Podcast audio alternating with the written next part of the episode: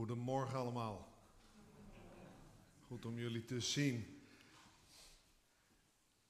Fijn om samen te zingen, te bidden, ook om naar Gods woord te luisteren. En ik word zelf altijd bemoedigd ja, als ik iemand iets hoor vertellen, ja, dat hij in, in, in zijn moeite toch weer ervaren heeft dat God erbij was. Dat iemand een getuigenis geeft, ja, hoe God aan het werk is in zijn of haar leven. Inmiddels uh, ben ik geen voorganger meer in Nieuw-Weerdingen, maar doe ik verschillende dingen. Ik ben vooral aan het werk als geestelijk verzorger. En wat mij altijd ja, aanspreekt in dat werk is om, om naast mensen te staan, ook als ze het moeilijk hebben, ja, hoe ze weer op verhaal kunnen komen. En ik doe dat nu ook op een plek waar ik algemeen geestelijk verzorger ben, dat vind ik mooi. Maar elke keer als ik met christenen spreek, ook in de kerk, dan denk ik, wat is het kostbaar wat we allemaal hebben ontvangen door ons geloof in de Heer Jezus Christus. Want dat geeft ons zoveel. Voor de redding, maar ook voor hoe we in dit leven mogen staan. Dat mensen hun leven ja, mogen leren zien in het licht ja, van God. Op vragen zoals, waar kom ik vandaan? Wat geeft het geloof daar toch een rijk antwoord op? Of wie ben ik? ten diepste identiteit. Waar hoor ik thuis? Nou, vanmorgen mogen we ook hier thuiskomen met elkaar in de gemeente van Jezus Christus. Waar leef ik voor? Zo'n grote vraag. En vanuit het geloof krijgen we daar ook ja, richting voor om te leven. En hoe gaan we met elkaar om? Hoe heeft God dat bedoeld? En ook als ik oud ben geworden of ziek ben, wat mag ik dan hopen? En wat geeft het christelijk geloof ons dan toch veel in handen? we hebben al gezongen over vertrouwen. Uh, en vanmorgen ben ik hier om met jullie ja, stil te staan bij iemand zijn levensverhaal.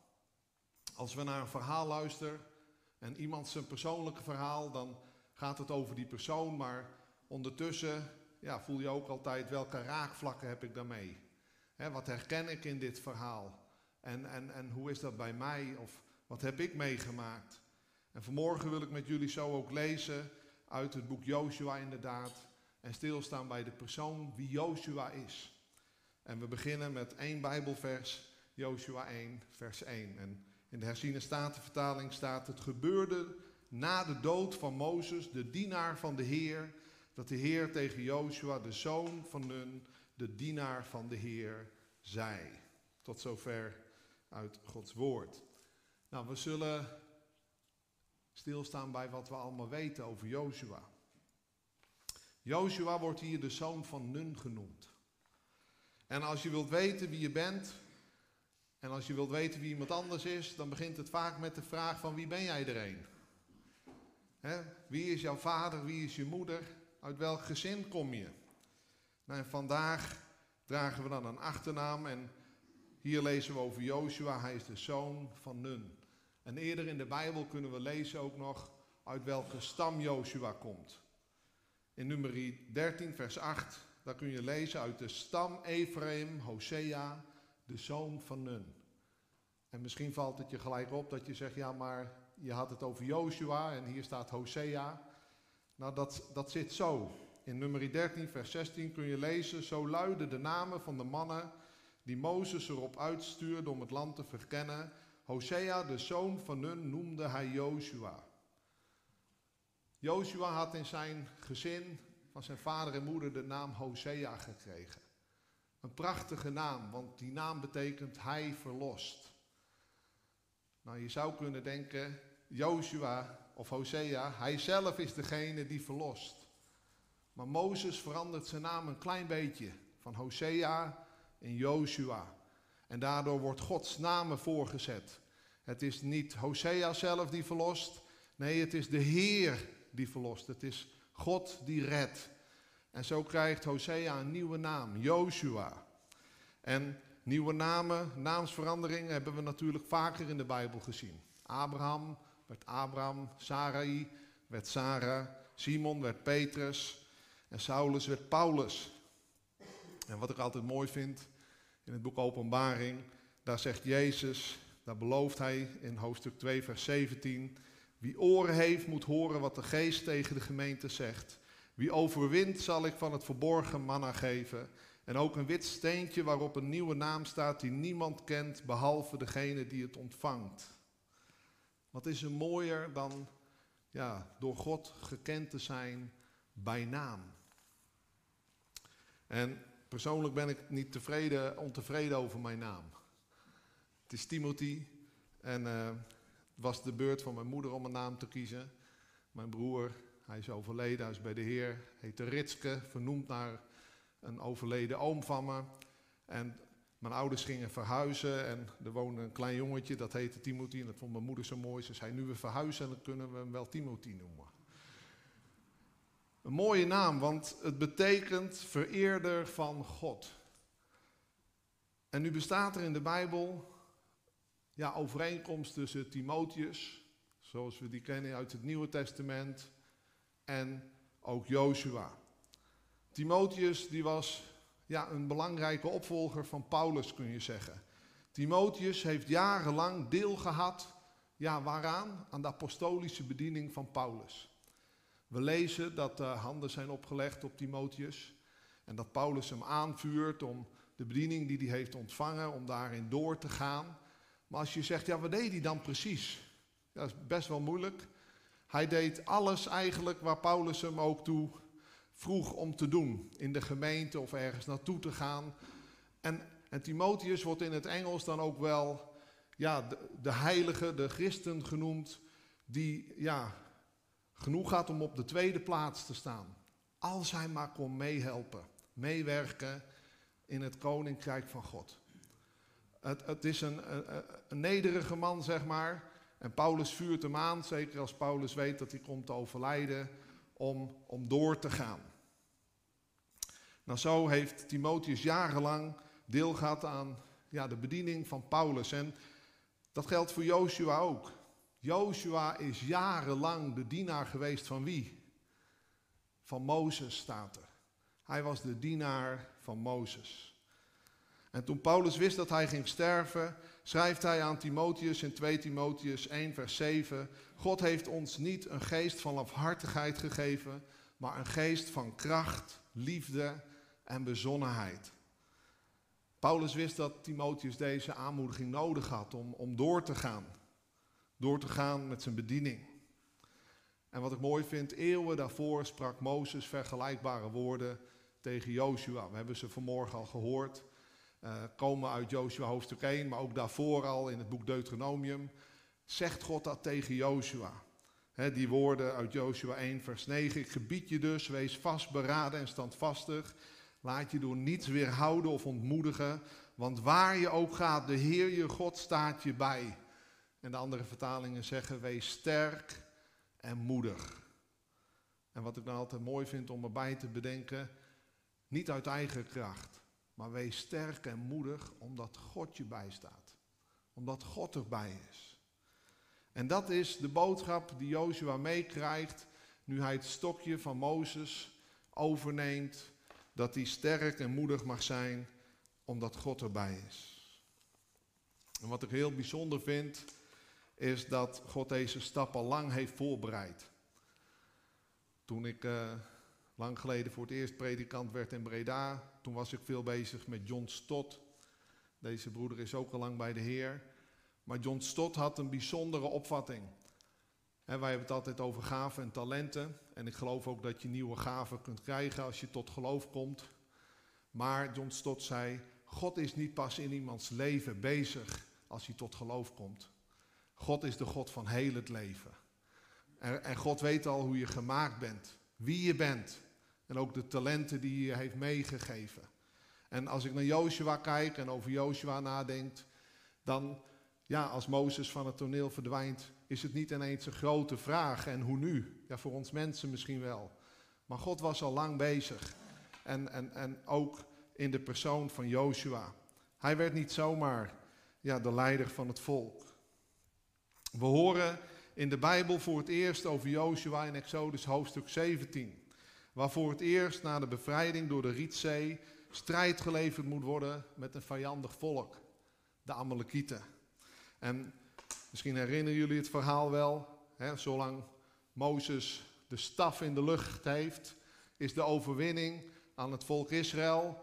Maar ja, als Mozes moe wordt en de staf laat zakken als symbool van het gebed, ja, dan is de overwinning ineens weer voor de tegenpartij.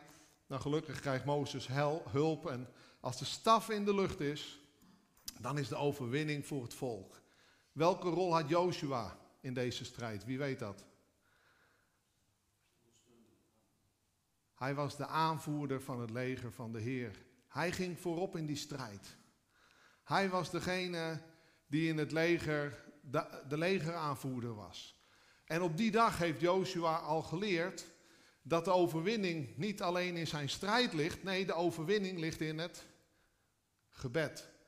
En dat is iets wat hij daar geleerd heeft en wat ook later in het boek Joshua uh, telkens zichtbaar wordt.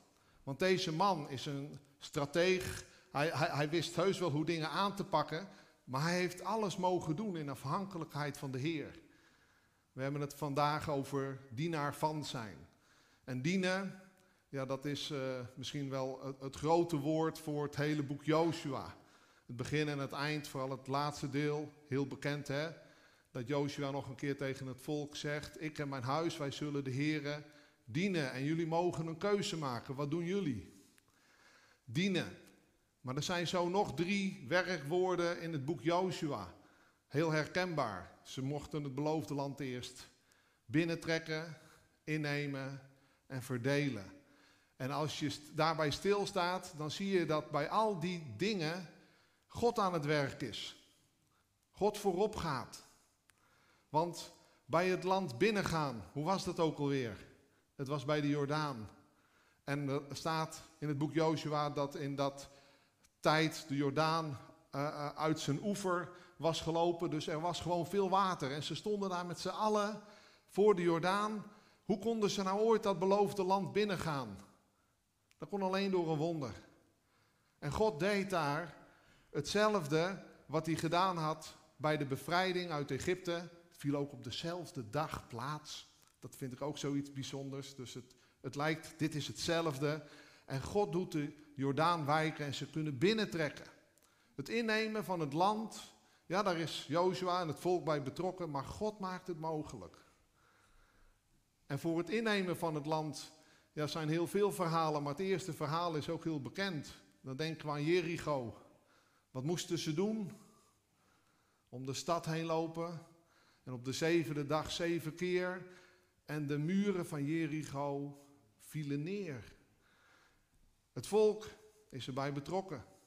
Maar het is God die het doet. En uiteindelijk mag het land verdeeld worden. En dat vindt weer plaats door loting. Dus telkens zie je, God is aan het werk. En dat principe is nog steeds hetzelfde. God is aan het werk en wij, wij mogen met Hem meewerken. Er zijn een aantal grote momenten waar Joshua als helper van Mozes bij was. Toen Mozes voor de tweede keer de berg van Sinaï opging om de tien woorden van God te ontvangen, ja, dan staat er in Exodus 24, vers 13, samen met zijn dienaar Joshua ging Mozes de berg van God op. En wat dacht je van de ontmoetingstent? Voordat de tabernakel er was, ontmoette God Mozes in een tent buiten ja, de legerplaats, buiten het kamp. En dan lezen we uh, het volgende daarover in Exodus 33, vers 11. De Heer sprak persoonlijk met Mozes, zoals een mens met een ander mens spreekt. Daarna keerde Mozes terug naar het kamp, maar zijn jonge dienaar, Joshua, de zoon van Nun, verliet de tent niet. Nou, nadat Mozes met de Heer had gesproken, andersom, de Heer met Mozes had gesproken, op die heerlijke plek, dan moest Mozes weer aan het werk. En je kan zeggen, Joshua kon mooi achterblijven in die heerlijkheid. Zo heb ik wel eens een preek gehoord en ik denk dat daar veel in zit.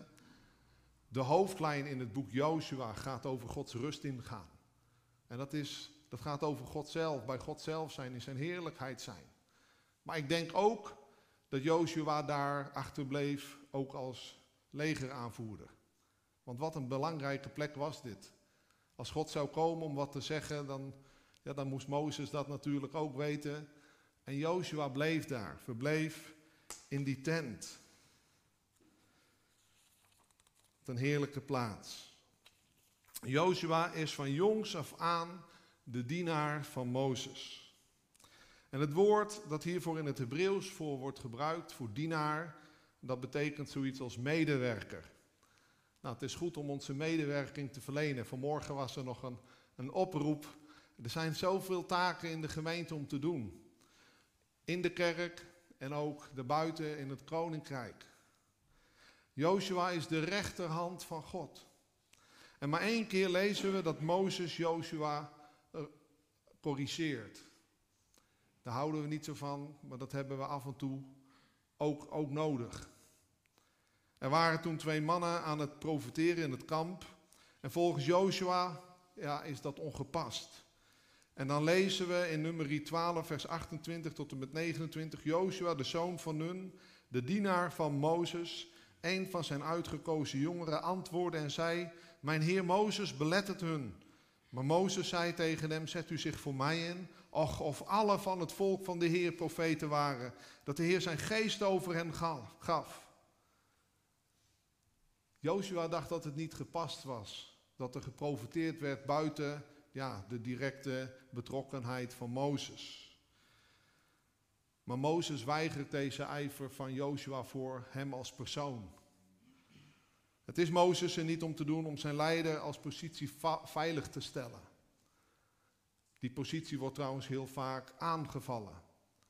En God verdedigt Mozes keer op keer. Dat hij laat zien dat hij ook dienaar van de Heer is. Maar voor Mozes mag het andersom zijn. Hij zou het liefst zien dat de Heer zijn geest zou uitstorten over heel het volk. Nou, wat een vreugde. Dat is precies wat er met Pinksteren gebeurd is. Dat is de realiteit en de tijd waarin wij mogen leven als gemeente van Jezus Christus. En leiderschap is in de gemeente nog steeds belangrijk. Maar in de gemeente van Jezus Christus hebben we allemaal gaven en talenten ontvangen om ja, mee te werken in de gemeente en breder in Gods koninkrijk. We gaan straks dan ook zingen dat, dat lied wat zegt, hè, wat een wonder dat ik meewerken mag in uw koninkrijk. En voordat we bij het echte boek van Joshua aan zijn gekomen, is er nog één zondagschoolverhaal wat overblijft. Welke zou er nog zijn? Het spannende verhaal van de twaalf verspieders. Joshua was er één van. En het is een verhaal vol van geloof en ongeloof. De twaalf verspieders zijn teruggekomen en tien van de twaalf zeggen: Wauw, we hebben echt grote uh, vruchten gezien. Ze hebben zelfs met twee man moeten ze een druiventros trillen. Zo, zo, zo groot zijn die druiven. Maar zeggen ze, de mensen zijn er ook reusachtig. We kunnen het nooit innemen.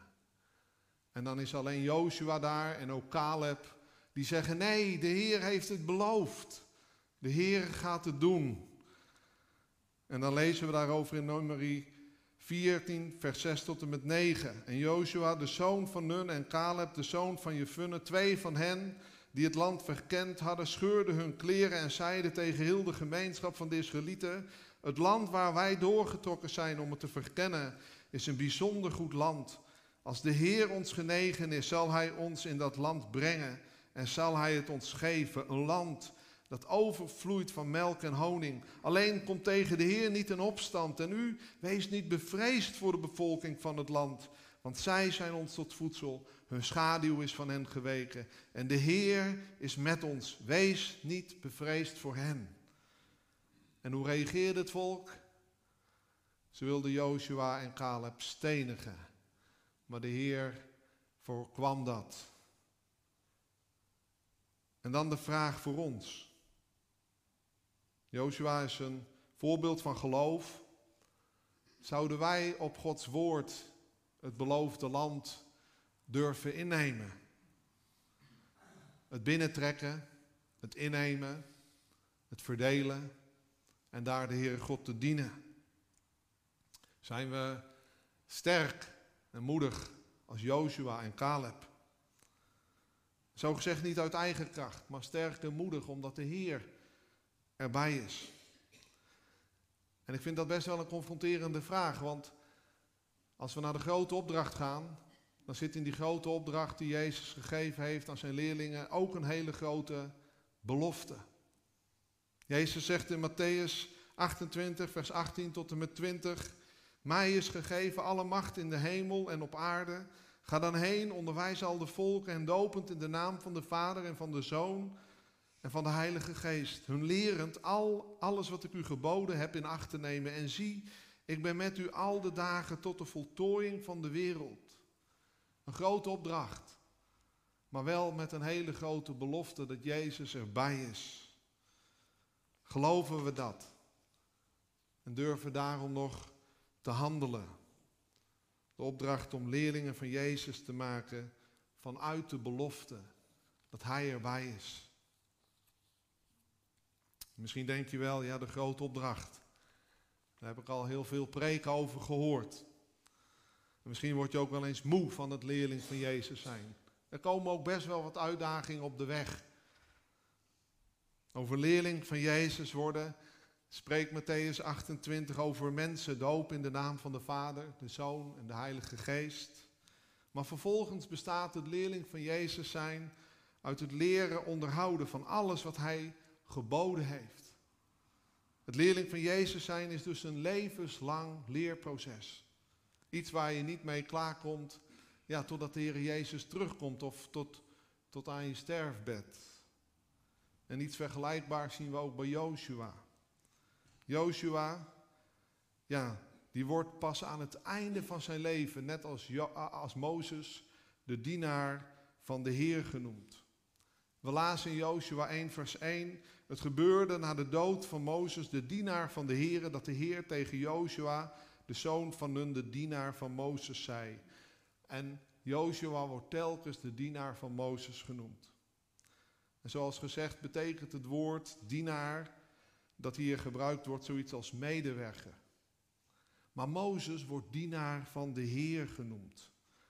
En wat bijzonder is, in het Hebreeuws wordt daar een ander woord voor gebruikt. Het dienaar van de Heer zijn. Aan het eind van het leven wordt Joshua ook dienaar van de Heer genoemd. In Joshua 24, vers 29. Het gebeurde na deze dingen dat Joshua, de zoon van Nun, de dienaar van de Heer, stierf, 110 jaar oud. En wat is het verschil met dit dienaar van de Heer zijn? Het gaat bij dit woord erom dat je niet alleen de Heer God dient, maar in dat dienen God steeds beter leert kennen. Het gaat om de relatie tussen de dienaar en de Heer. En als ik u zou vragen, als ik jou zou vragen, hoe wil je bekend staan als je op een dag komt overlijden? Is het dan, vul je naam maar in, zoon of dochter van puntje, puntje, puntje, maar ook dienaar van de Heer. Misschien zeggen we dat zo niet meer, maar het was een kind van God. Is dat, is dat hoe mensen dan over jou zouden spreken? Ik vind het zo mooi dat in de tweede brief van Timotheus, kom ik nog weer even terug op hem, dat Paulus schrijft over ja, een mens God zijn. De woorden uit 2 Timotheus 3, vers 16 en 17 zijn heel de schrift is door God ingegeven en is nuttig om daarmee te onderwijzen, te weerleggen, te verbeteren en op te voeden in de rechtvaardigheid, opdat de mens die God toebehoort, dat is de nieuwe vertaling, de mens God, de mens die God toebehoort, volmaakt zou zijn, tot elk goed werk volkomen toegerust. En op een dag als ik kom te overlijden, dan hoop ik dat mensen heel veel over me zeggen. Maar ook dat ze zullen weten dat ik een dienaar ja, van de Heer ben geweest. Dat het me daar ook om te doen was, om Hem te kennen, om mensen lief te hebben. Leerling van Jezus zijn is een levenslang leerproces. En dat vraagt om een lange adem. En een van mijn andere voorbeelden, ik noemde zo net John Stott. Eentje die me de afgelopen jaren en nog steeds ook inspireert. Hij is ook bij de Heer, is de voorganger Eugene Patterson. En hij schreef over het leerling van Jezus zijn, het boek Along Obedience in the Same Direction. In het Nederlands is dit boek vertaald met de titel Een zaak van lange adem. Discipelschap, een leerling van Jezus zijn, is een zaak van lange adem. Het leven in navolging van Jezus Christus is niet zomaar even een sprintje trekken en dan ben je er. Nee, het lijkt meer op een marathon. Of het lijkt meer, als we er een plaatje bij hebben, op het beklimmen van een berg. Het vraagt om langdurige inzet en karakter, om met het juiste doel voor ogen en allerlei tegenslagen en zwakke momenten die er ook zijn, om die te weerstaan. Het vraagt om een lange adem. Het leerling van Jezus zijn. Maar waarom zou je dan een dienaar van de Heer willen zijn?